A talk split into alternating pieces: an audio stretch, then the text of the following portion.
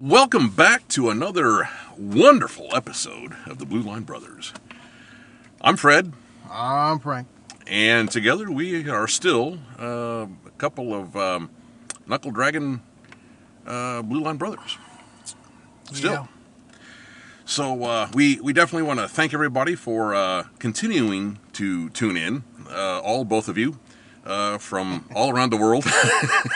I think it's down to one and a half now. I think so. Yeah. I, yeah. Things are, things are getting better as we speak. But um, today's episode, uh, we're going to focus on on some of the things uh, that have been going on in the world uh, recently uh, at, at the time of this recording, which is uh, a whole bunch of uh, hazmat issues around the country. So.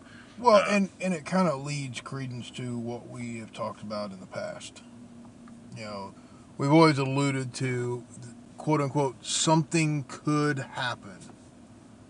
Yes, as far as an emergency, you know, what constitutes an emergency? I mean, it, it could be anything from a natural disaster, it could be something, uh, uh, a man made, uh, either by accident, like uh, a number of these uh, scenarios uh, seem to be playing out. It could be a, a political issue. Um, you know, so there are a number of, of sources of a quote unquote emergency. Uh, but this one, uh, or I should say the series of which we are uh, speaking, uh, involve uh, hazardous materials, uh, some things that a lot of people may not understand on face value. So we're going to kind of dig into some of this stuff and explain a few things that could be important uh, for a plan of action, if you will. Everybody should have a plan, of course. That's what everybody touts. I mean, heck, you can see the uh, FEMA commercials on the ra- on TV and, and hear them on the radio and all this stuff about have a plan and and all this stuff, which is great to have. But it's also good to go a little more in depth with that plan and uh, have a little better understanding of number one, uh, the response to expect, as uh, instead of uh, you know here's here's reality versus what you might be thinking of, um, and and a lot of times there is a, a difference or a void, if you will, uh, between the two. So, um, and what happened. Um, well, the, the big one in Ohio, and now we have a, a couple of others um, in Michigan and some other places that kind of exemplify that. So, yes, we're, we're- and of course, uh, I, we should say too, right off the bat, we are not trying to come to any conclusions uh, as far as exactly who's to blame or what's at fault because we do not have all the information.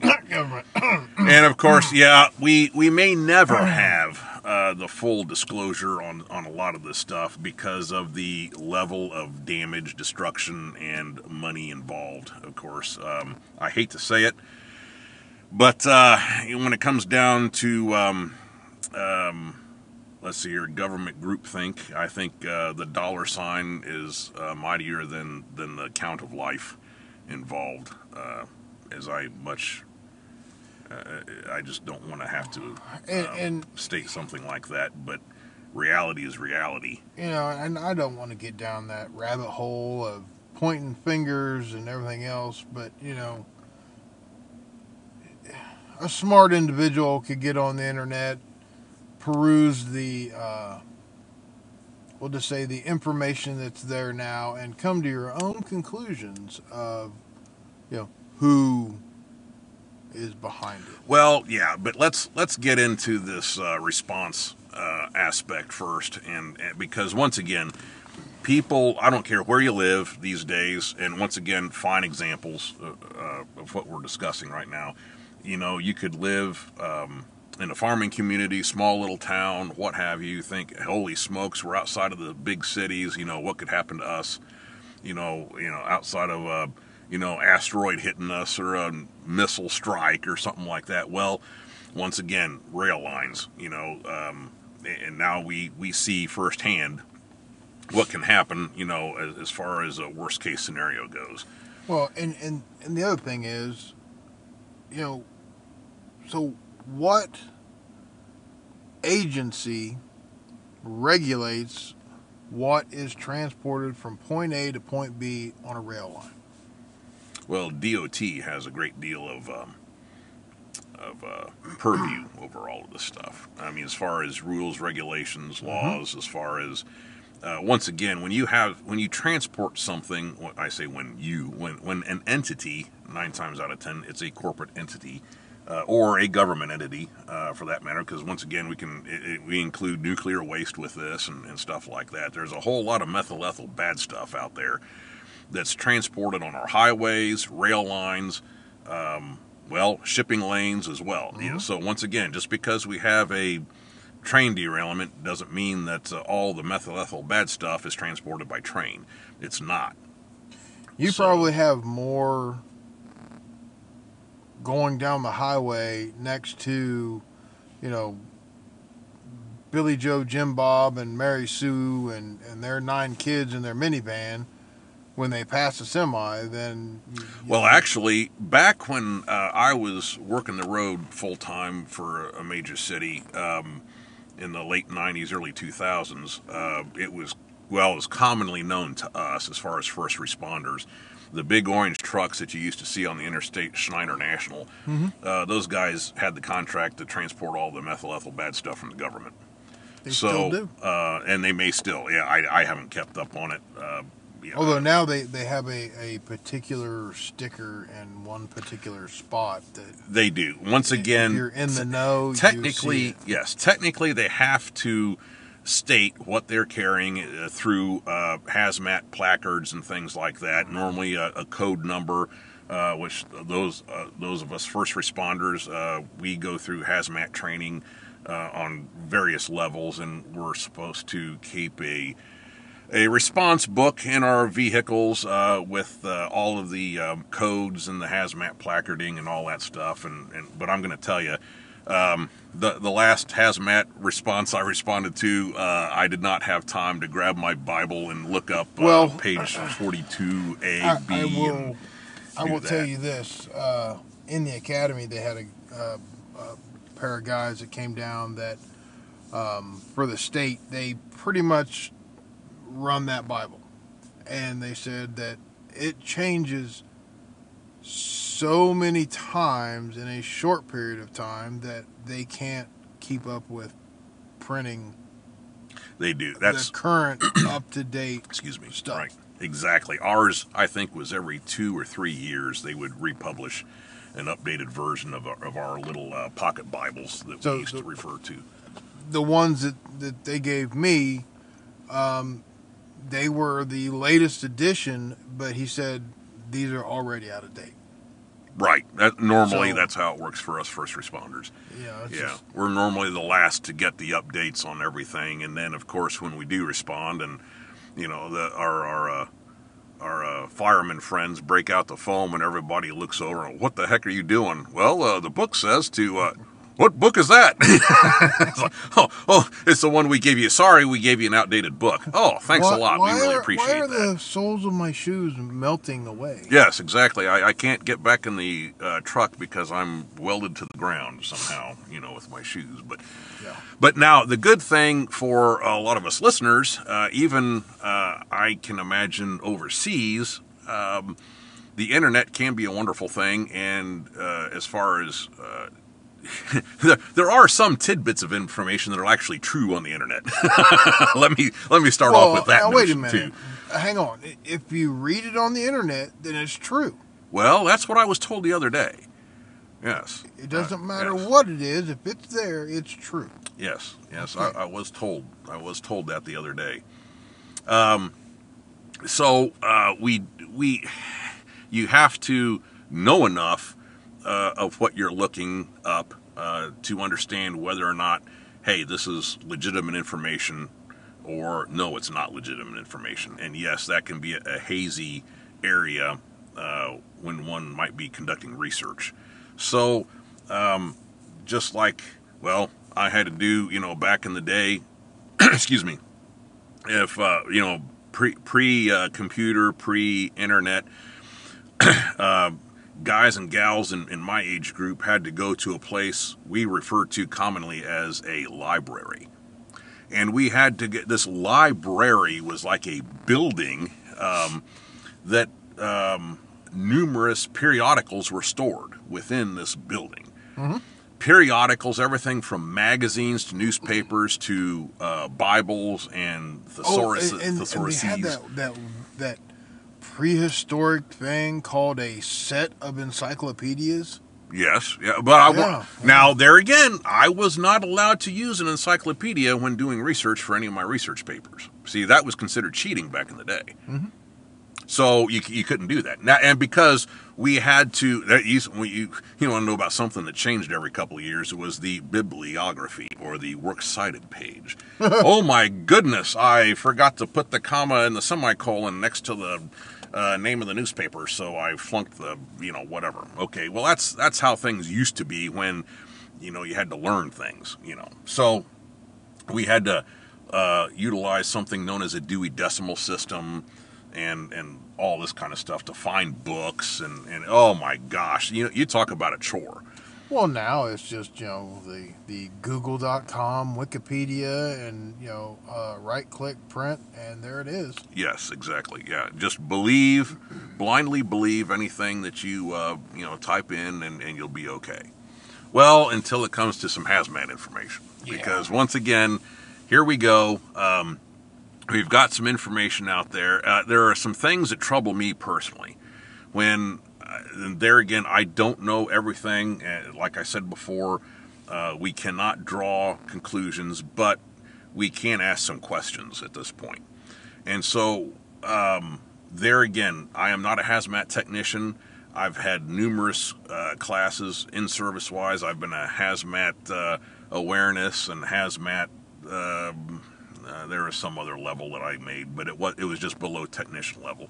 But the whole point is, um, along with my uh, fire investigation um, education, we, we obviously had to uh, investigate some, some hazardous material issues and things like that through that uh, course of, of uh, enlightenment. But uh, my point is that when I noticed what little um, media coverage um, came out with stories or video or the articles that I read, uh, I did not notice anything mentioned about a, a decontamination area that was established. I did not see um, anything. As a matter of fact, the the short video clips I did notice, I saw firefighters and first responders merely in turnout gear. Well, Uh, no respirators, no hazmat uh, gear or anything. And I saw a hazmat response vehicle um, in in one of the uh, short vignettes that I happen to see. But what troubles me is having a situation. Now, there again, that doesn't mean that they did not set up properly or anything else. I don't know. So once again, I am not armchair quarterbacking anything, but I do have some questions about why, you know, I. It, I just didn't see it. Now, once again, maybe they were set up in other locations and they purposely did not film that, or maybe they had, you know, who the few people that were uh, reporting on the incident uh, never mentioned anything about a decontamination area. So, but my point is, um, I'm very, very concerned about not only the residents um, and what's what what they're dealing with, but also the first responders, because the the regular turnout gear does not protect uh, those firefighters from what they were exposed. It, it just doesn't. And so, uh, just and of course, I mean, it was a very, very difficult lesson learned from 9/11 with all the methyl ethyl bad stuff that came out of the rubble and, and all that stuff. Uh, from that, that people, once again, people just don't normally think about um, you know the the full ramification of that. And of course the first responders we don't think about that stuff. We're just going to go in and try to save lives and try to mitigate uh, the scenario and, and uh, get as, uh, as as many people safe as possible. And then okay what can we contain and, and go from there? Well, the the problem is the response time, and you know I don't know for a fact, but probably as a rule of thumb, the fire department was a predominantly volunteer fire uh, department, and they showed up, and then by the time it went from a local level to the state to the federal level, you know, the damage has already been done. So that's where we come in, and you know, the individuals that live there is where that plan. Well, exactly. to take care of Exactly. Here, here's the deal. the thing is, and that's a great point. Um, you have to. The, the, that's why the plan is so important because here's the deal. A lot of bad things happen before uh, the first responders can get there, or as they are arriving. Either way. So uh, you have uh, the, the the bad thing happen. Excuse me, especially with something like a hazmat situation. You have minutes, um, maybe an hour or so before, you know, depending upon the dynamics of, of the situation, before things really start to fall out and you start to experience uh, the stuff that's being burned off. You know, the the the uh, the bad things that were released into the atmosphere or into the ground or into the water. Um, so you only have really a few minutes, uh, and that's where that that plan comes in handy. When you hear kaboom, and all of a sudden you look out of your window and you see an orange glow by the railroad tracks, like, uh oh, this can't be good. Um, no matter what is going on, you may not know if there are tankers involved or what have you, but you know what? When you when you get that moment of uh oh, Well, like all and- right, and you go into plan and Here's where your average Joe public is going to fall short. You're sitting at home, you know, you, your wife, kids, hanging out. All of a sudden, there's boom. You look out the window, and there's this ominous orange glow. They're more fixated on that orange glow of, ooh, what's that? Man, look at that. Oh, wow. Uh, bring the kids to the window and let's Yeah. see. Let's curiosity. go outside and let's see what's going on. right. Okay? In those precious moments right there, you are still relatively safe. Because anytime something blows up, it goes up and out. So when it gets to the certain level in the atmosphere, it's going to stay stationary and then it's going to come down. If Well- you don't have a plan and you don't have the forethought to go, oh, damn, get in the car, uh, you know which way you know the wind blows and everything else and you go the opposite direction to put as much distance between you and that ominous orange glow. Because when it goes up and it comes down it's never going to come straight down. It's always going to come and it's going to follow um, The wind. your your wind. It's going to it's going to blow it west to east. Well, and here's the other thing that's an unknown. When something goes boom, you don't know how violent of a boom that is. right And so you don't know how far out the initial blast involves. Okay, and a lot of times that's a problem with us first responders. We don't know until we get there. And a lot of times we don't know until we're well within the, the red zone because once again we have we have to zone everything out.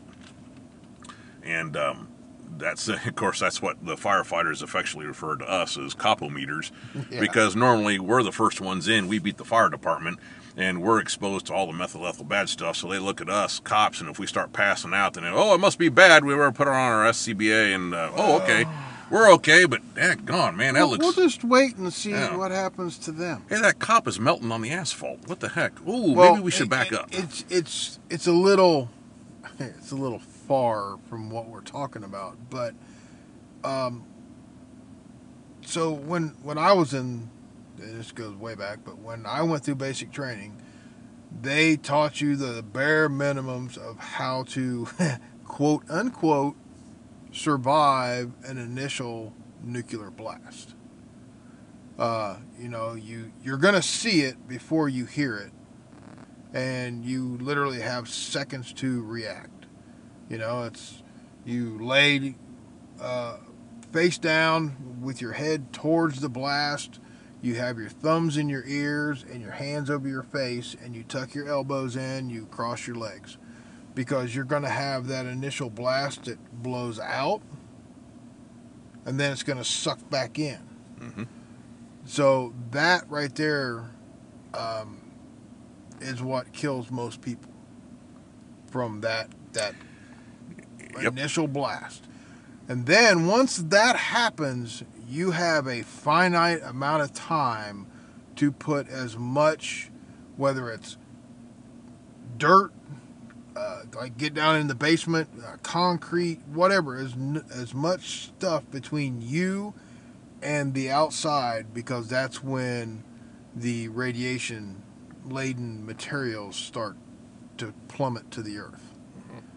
Granted, yes, radiation has a half life, and you know it, it dissipates over a you know a prescribed amount of time. But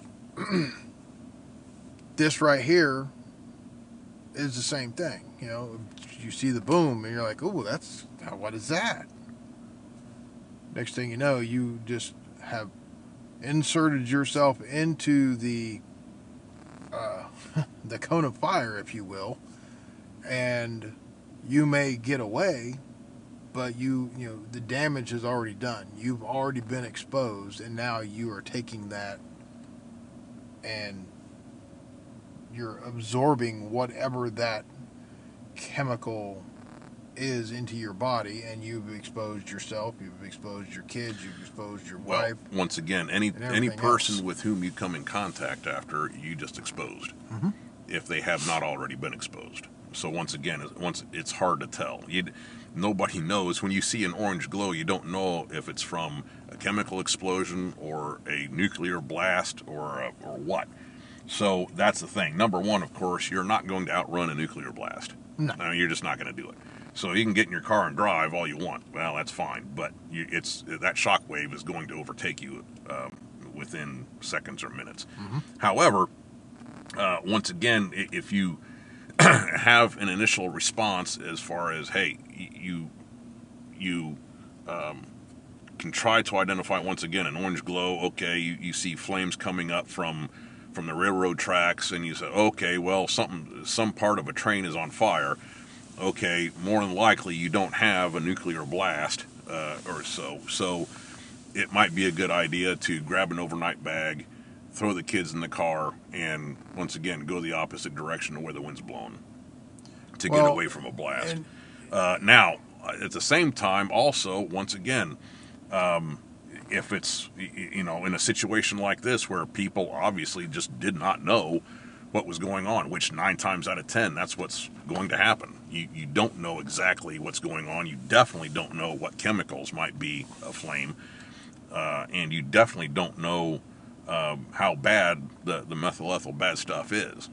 Um, But if this is where, if you have a a plan in place, and it's never going to be a specific plan. If you have a general plan, like okay, something happens, either a get to the basement, you know, and you have, you, you know, you have enough supplies in the basement, you know, food, water, uh, we'll just say gear. Um, in the basement for say three days, maybe a week, depending on how big your your your family is.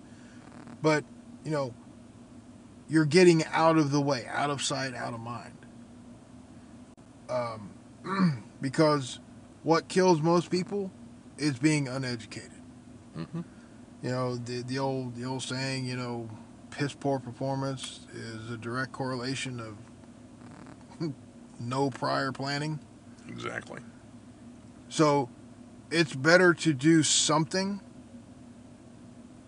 and fail as opposed to do nothing and definitely fail.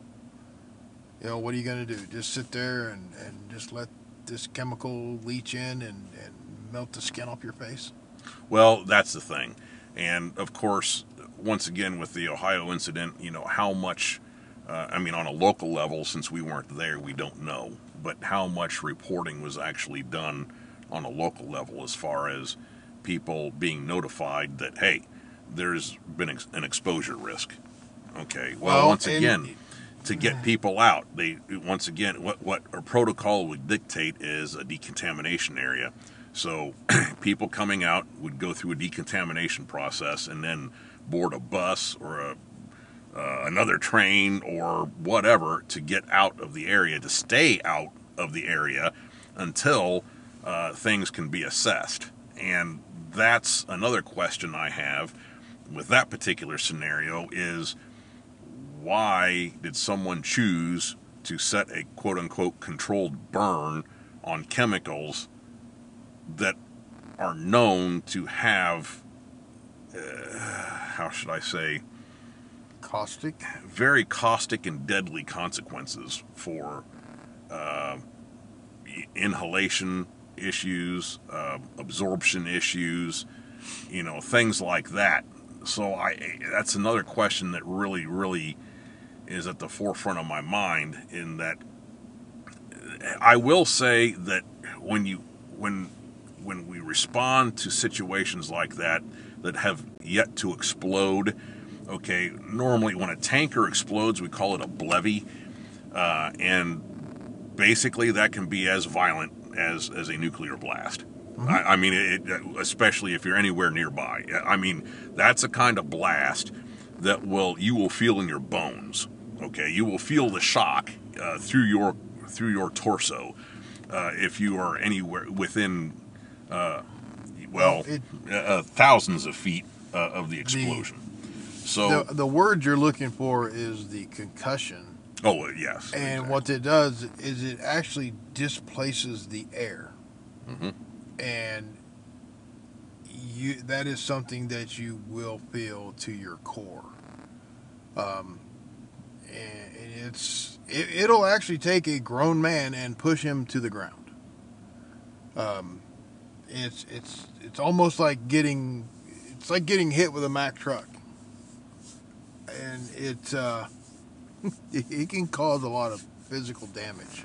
Well, and as we were speaking of before, uh, uh, something like a BLEVE will just do nothing more than push out more of that methyl ethyl bad stuff um, as far as it as far as it, it can, basically, and up into the atmosphere uh, laterally, uh, you know, through uh, well up against buildings and, and vehicles and all this stuff. That's why um, you know, even uh, without a blast like that, even setting as much of that chemical that was there on fire, we're talking tens of thousands of pounds of chemical uh, that will leave, you know, with through the smoke and, and all that stuff will leave uh, sediment and film on everything. Yep. Okay, so if you have a window, mention- if you have a window cracked or a door open or what have you, you Not to mention the fact that it's going to be absorbed into the soil. well, yeah, we haven't even gotten to that part yet. And once that happens, the only the only place that it's going to settle is the water table. it will eventually get to the water table uh, with that l- amount of chemical. Now, what the uh, one of the a protocol uh, to keep to prevent a BLEVE is to keep the chemical as cool as possible so it does not um, combust. And um, so, you know, whether it be water or whatever, of course, in this case, they were using water, which seemed to be working. Once again, just from what little I've read, uh, things were working. And of course, they were concerned about a BLEVE, but they were, and of course, once again, there's a finite amount of water. So I could understand that, like, okay, we're only going to have so much water, you know, uh, this stuff is still going to heat up. What are we going to do? So um, apparently, they had they they found a way to uh, allow the chemical to disperse into a, a rather large ditch. Which once again, that, that's okay, great. It, it's obviously it's going to be absorbed in the ground. However, we're, we're preventing or mitigating the, the chances of a of a BLEVE occurring. So okay, what's the you know um, we're in a bad scenario. Let's not make it worse It's the literally the lesser of two evils. lesser of two evils. So they get that out there, and once again, from what little I've read, I don't know everything that happened, but uh, that apparently at that time, somewhere in that time frame, is when somebody decided to uh, initiate a controlled burn. So the problem with that uh, that that turned out as far as the contamination of town is that the chemicals involved um, there's uh, through combustion there is a chemical reaction with a number of these other chemicals as well as the air. The air is not just oxygen of course. You have nitrogen and hydrogen and there's water molecules humidity within the air and all of this stuff. So uh, I looked up a couple of the chemicals um, one byproduct when exposed to air through combustion is uh, hydrochloric acid oh great yeah and another one uh, which those that have been have experience in the military. Those of you that don't know, hydrochloric acid is that stuff that's in your stomach that dissolves all the food that you eat. Yeah, that's that's yeah. Also, the stuff that's underneath your uh, kitchen sink. Uh, yeah, we won't go down that route. yeah, yeah, because we don't want to give people hints or anything like that. But yes, uh, hydrochloric acid. It's safe to say it eats through a lot of stuff, including skin. Um, and then you have another byproduct uh, that, once again, those with military experience will recognize immediately uh, when I say phosgene. so, um, I, I, I did see a, a little, a, a, short little video clip involving a little old lady. Uh, she was very concerned because she let her little dog Pookie out to go pee, and Pookie never came back. Well, Pookie was in the backyard because Pookie got a snoot full of phosgene because phosgene is a gas that's heavier than air. So thankfully, you know, uh, uh, we're it's it's a little harder for us humans to um, um, inhale phosgene because we're normally above that area where it likes to settle. Uh, if it's allowed to settle. Once again, if it's disturbed, yes, it can come back up and, and do a lot of damage. Um, but phosgene is a type of gas. If you remember, during World War One, yeah. Um, it, it, was uh, highly effective. I think there were about 85, 86,000 casualties of phosgene. Well, the the beauty of that was um, when they would turn it loose, it would actually find um, the uh, impact craters.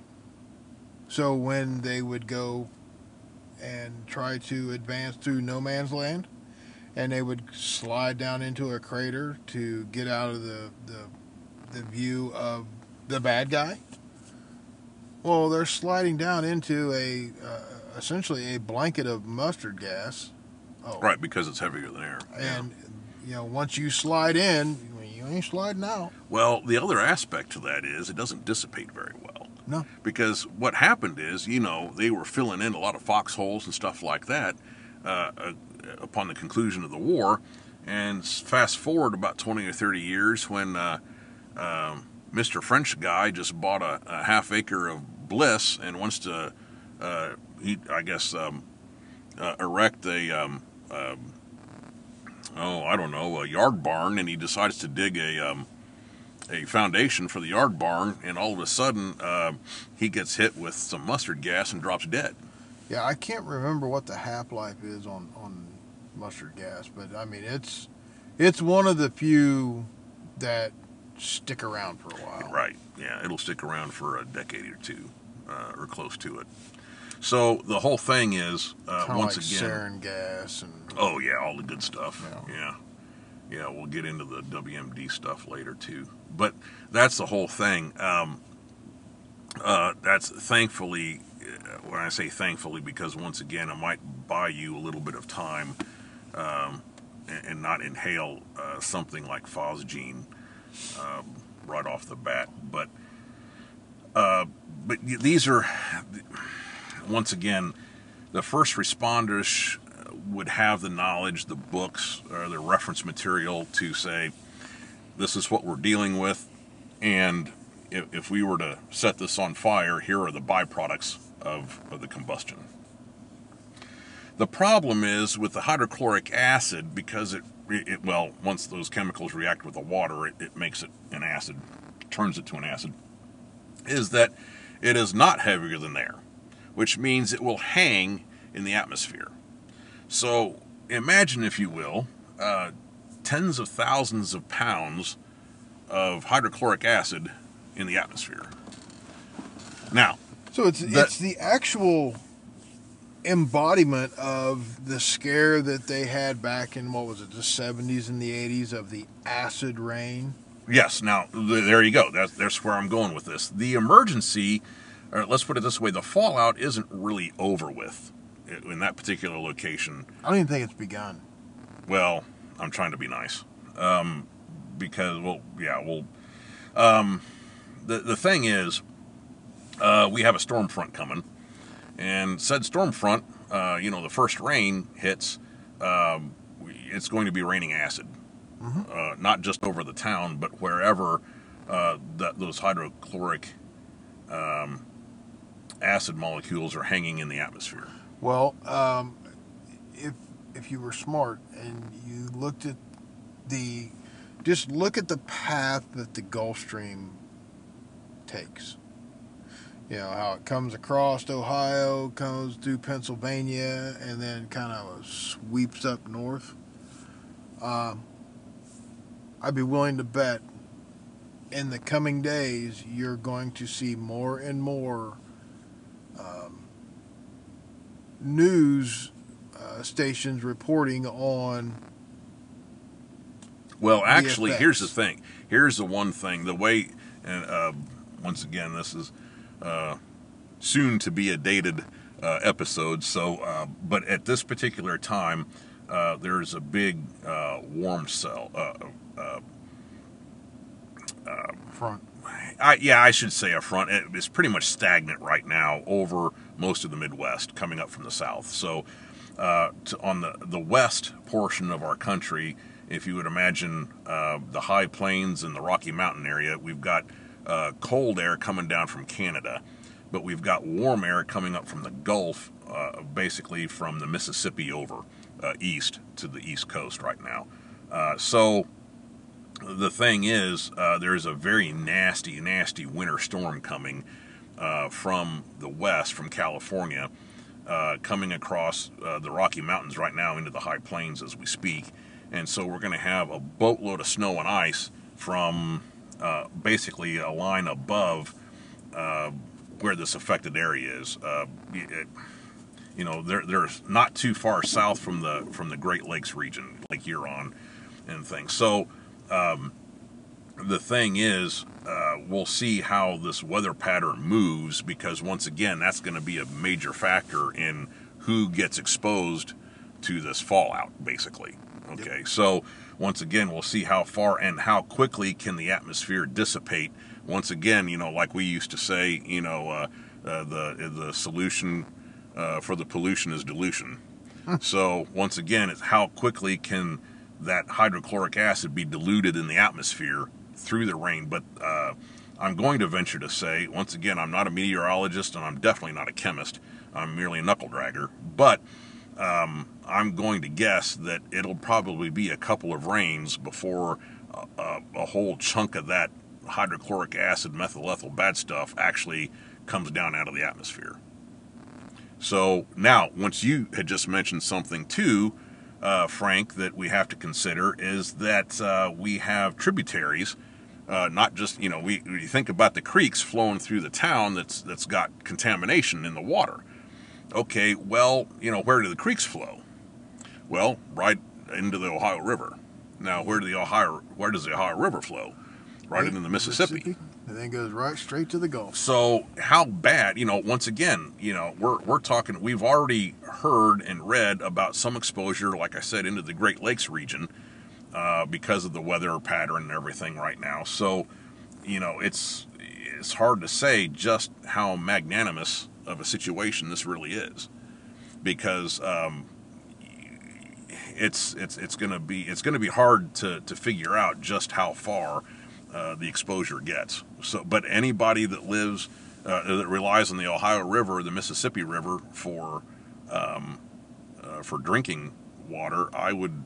Oh, once again, bring up another good point is uh, your water filter underneath your kitchen sink uh, doesn't filter this methyl ethyl bad stuff out. No. There's only one way to uh, quote unquote clean that water, and that's through distillation process. So and keep. an- I don't know keep too many people that. actually have that kind of Well, here- system in their house. Here, where here's they can it's it's kind of like living in a small town. I don't know who who's lived in a small town or a small area or rural area where hey, if there's a, a, a contaminant problem with whatever, I mean, it could be uh, moose poop soaked into the local stream or whatever. Okay, the boil water order comes out. Okay, boil your water. Well, that's basically a, a an easy way of distilling your water. So you, you bring it to a boil for what five minutes or so. That normally that. kills most of that stuff. Once again, don't quote me on that. Uh, research that to make sure. You need to have somebody uh, with an, some modicum of intelligence uh, tell you exactly uh, how long that is, because uh, uh, once again, this channel is for entertainment purposes only. Uh, we're just a couple of knuckle draggers that really don't know what the hell we're talking about. So, uh, but you uh, would want to boil that water. Uh, now, me personally, if I were in a situation that would be questionable, I would if, if I didn't know uh, exactly what my water source was or, or what um, you know impinged my water source, then I would probably boil my water and then I would probably filter it uh, Well, just to be it- safe about things. this is where you know you have your bottled water. That's if you can once again and that actually was was uh, a part of that story that hey drink bottled water yes if you can uh, if you can store some extra bottled water i have you know a couple of flats of bottled water in my apartment um, that i keep at all times no matter you know uh, what, what apartment or house i'm i'm living in i've got um, at least enough bottled water for a couple of days to a week or so before you know i can find another uh, uh, source or halfway half quality source of water. I mean, sort. I I mean, I hate to admit it, but I have a case of bottled water in the back of my truck. oh, I do. Yeah, I've got some water in my truck too. Yeah, I've got uh, basically, I, I say a basic response kit, and here's something else that, that we can delve into a little bit. Part of that plan is to have enough resources, just like Frank, you alluded to that at the beginning of the video, as far as having something stashed in your uh, basement or in your bathroom, as far as you know, a flat of water or uh, some snacks or or what have you. I mean, really, that can go a long way. Um, you know, the human body needs uh, fluids, uh, water, and uh, we're talking. When I say fluids, I'm not talking about Coca-Cola or something like that. I'm talking about legitimate. Um, Well, beer works too, right? It's mostly water. yeah, you're right. Yeah. Exactly. See? See, there you go. You, you can have store a bunch of beer and water. You'll be all set. You won't have There to. you won't have to worry a bit. beer, water, beef jerky, and pork rinds. Well, ac- you're accor- good. according to the Coors commercials back in the 80s and 90s, they the beer's made out of water anyway. So exactly. I mean, it's just a tastier version of uh, water, right? There it is. Oh, wait, you got some hops in there, so you actually get some um, um, uh, some um, um, oh, what do they call that stuff? Um, oh, crap, some fiber. Yeah, that's it. You get some fiber with the water.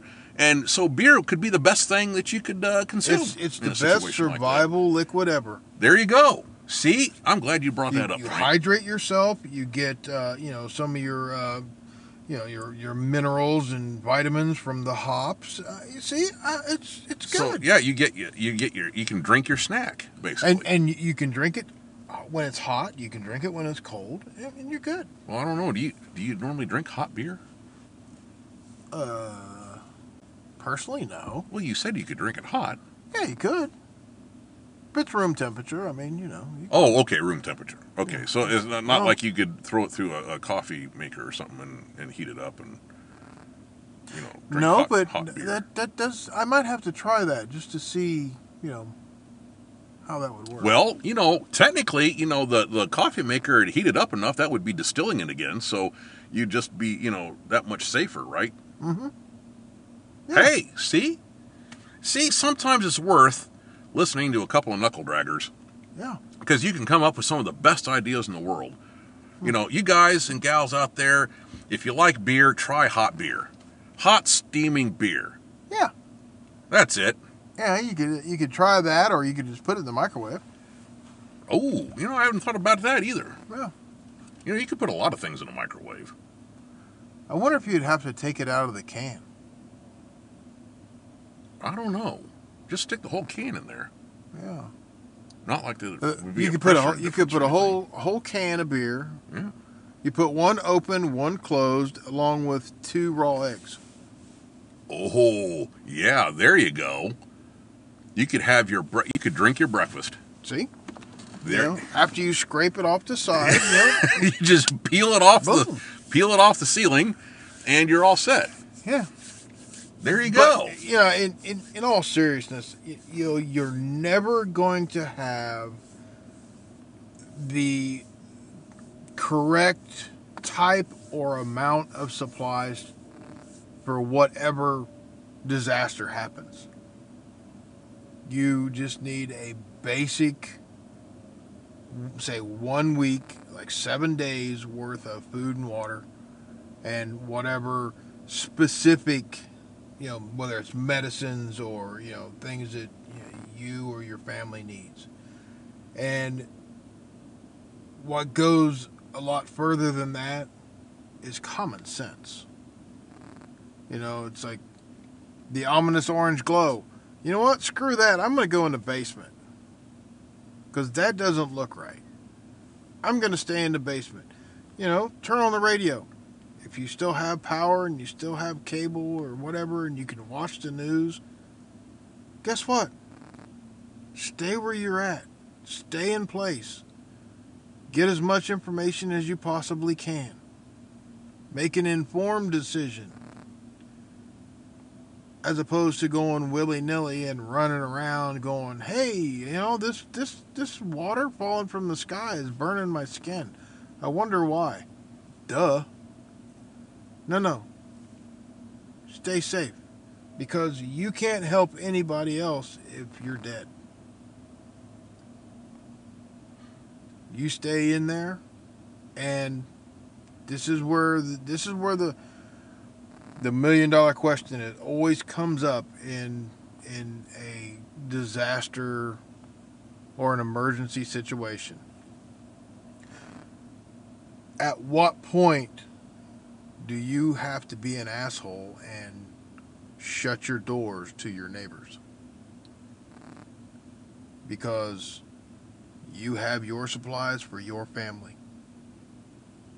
Do you cut those supplies in half and allow other people in?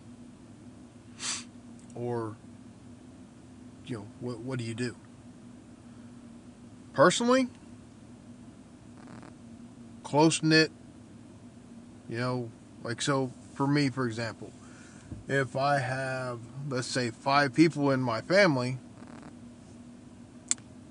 I'm going to build a kit for five people, and then I will always add like an additional four servings, like say for food, for example. I'll add four more servings. So now I have a buffer if I want to let one or two people in. If not, guess what? I just extended my my amount of food that I have to deal with. Same way with the water and everything else. But if you don't have that, you're SOL. It's better to have a little something and a whole bunch of common sense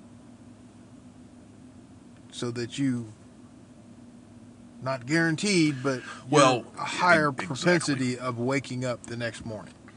Exactly. You, you have to have more than one option. Is, is what this comes down to. Mhm. For instance, just like we were talking about the beginning of the the video or the podcast, if you uh, can identify this, say this particular Ohio situation, holy crap, something just blew up at the train depot. Mhm. You know what? I got enough time. I'm grabbing my kids and I'm I'm heading to to Granny's house. You know, 20 miles uh, You- north of know, town, it- and and just get out. Okay, all great. starts with a plan. Now, if you don't know what that is, and you don't know, it's like, well, I, I really don't know what's going on here. All right, I'm going to shelter in place. Great. If you have a basement or if you have a low lying area uh, that you can stay and be safe, I say be safe in that you have some supplies and you don't have to venture outside. Uh, you know, stick a few blankets underneath the, the doors and stuff like that so nothing can come in or less could come in. Let's just put it that way. Once again, it's about just trying to mitigate things. and and hanging out until you can get a good radio report or a TV report or what have you. Okay, great.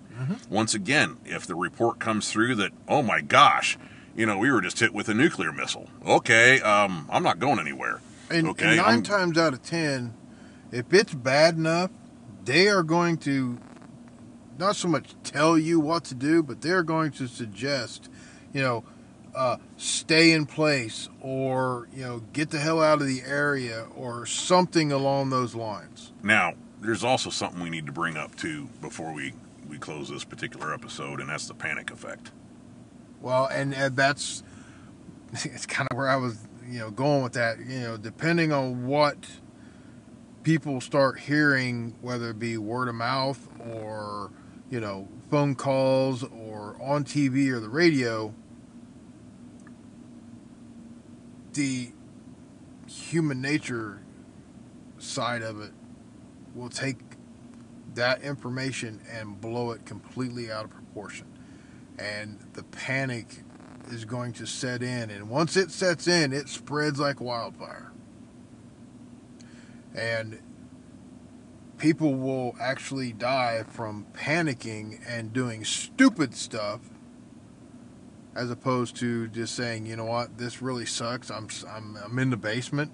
But okay i'm i'm i'm i'm not out in in the elements. I have food, I have water, and you know, I'm safe, and you know, my quote unquote my family's safe. We can we can get through this for the next right until further assessment, three or four days or whatever Right. else. Until you learn more about what's going on, you can reassess situations, just like what we do. We have to reassess sometimes on a uh, less than a second uh, uh, time frame. Okay, I mean, uh, but that's the whole thing. Having some options, giving yourself options, and it's just like my dad used to say, and I've, I've said it a lot on on previous episodes. Like, why put yourself in that position if you don't have to? Mm-hmm. So if you give yourself some options, have an overnight bag packed for everybody just in case. You know, have you know top off your your fuel tanks when you can in your vehicles because if you do have to make a hasty retreat, you've got fuel. Because once again, panic hits, everybody's going to hit a gas station. Everybody's going to be you know, overwhelming the Wally worlds and, and all this stuff. So if you already have enough packed in the, the trunk of the vehicle or, or your SUV or whatever, and you have a full tank of gas, hey, you're ahead of the game And once you know, again, not that you have to use it, but if it's there, I mean, it's there so you can use it if you have to. that's the thing. I, I don't care if you had an unlimited amount of money, you know, you're still never going to be prepared enough for every scenario. You know, it boils down to food and water and a rudimentary first aid kit.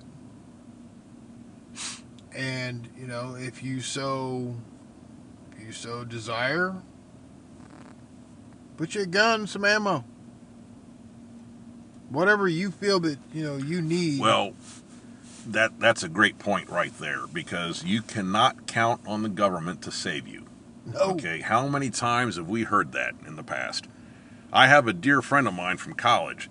He made that comment to one of my fellow friends the other day, and he just started laughing at him on the telephone. He said, What's so funny? He said, The statement that you just made.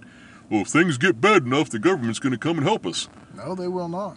Take a look at what has been happening. I'm not. We're, we're not going to draw conclusions. We'll allow you to to assess. Once again, not be judgmental, but assess what's been going on with previous situ- scenarios and situations around this country, even around the world. It's not just this country. Look around the world. Open your eyes and see what's actually going on around you. Okay, you cannot count on anybody to save you but yourself. Yeah. All right. As much as I've been a police officer all of my adult life, as much as I'd love to be able to say that, hey, we can protect people, we can. No. Serve and protect is a misnomer. All right. We are here to keep the peace, the public peace. That's why we're known as peace officers, uh, predominantly in the western parts of our country. Okay. Or Uh, clean up a mess. well, clean up a mess.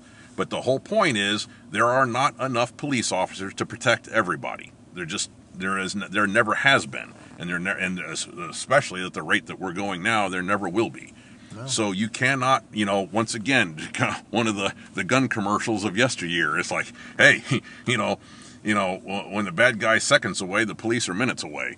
You know, uh, so uh, and unfortunately, that's been the case in in numerous situations. You have to rely on a superior mindset. Once again, we've been mentioning that before in other episodes You know, that, that does kind of ring a bell. that whole superior mindset thing. And of course, part of that superior mindset is giving yourself options. Okay, so once again, we uh, oftentimes when we look at these scenarios, we have the uh, the the um, comfort. I, I'll say comfort because it is of hindsight. Well, they did this and did that and did this and did that. Well, who knew all that stuff at the time it was happening? Nobody. Nobody knew everything at the time it was happening. Okay, so once again, you give yourself options, you assess, and then you make your plan, and then you reassess, and then you, uh, uh, you know, uh, uh, modify your plan as needed um, in your reassessment. But you have to continually, I say con- not continuously, but continually make reassessments based upon information that you can get. So once again, just And- like Frank, having a, a a radio with a, a battery operated radio can mean everything. If the internet goes down and the power goes out, uh, you still might be able to get a source of viable information to figure out what's going on after you hear the boom or feel the, the vibration or see the uh, uh, glowing horizon and try to figure out what the heck is going on to, to make your assessment. And- on top of that, you you have to understand that the day that this happened, there was probably a matter of hours that the information was on lockdown. There was nothing put out to the townspeople. So that's where you have to be self sufficient. You have to do what's best for you, in your opinion, in your situation. If you feel that getting in your car and hauling ass in the other direction is what's going to be best for you, you know what? Make the decision and go with it. You, you nothing is worse than one being unprepared or making the decision and then halfway through it just freezing up and going, well, maybe I shouldn't have done this. Or because you were ill prepared, oh my gosh, what do we do? I'm just now out of gas. Right. and we're in the middle of the interstate and we're not even halfway to where we wanted to go So, I mean, you you can quickly make your situation a thousand times worse. or you could make your situation a thousand times better Mhm. and pre-plan a few things Exactly. and i will say this uh, listen to your gut so listen to your gut that little tiny voice uh, is let's just say in my personal experience has always been correct always correct it's the times that i failed to listen to my little voice that i screwed something up which i still do just about every day yeah. Uh, how about this? We're getting short on our available time. How about we take this up on a part two? yeah part duh yeah i think we need a part duh Okay. All right. On that note, uh, stand by for part two. take care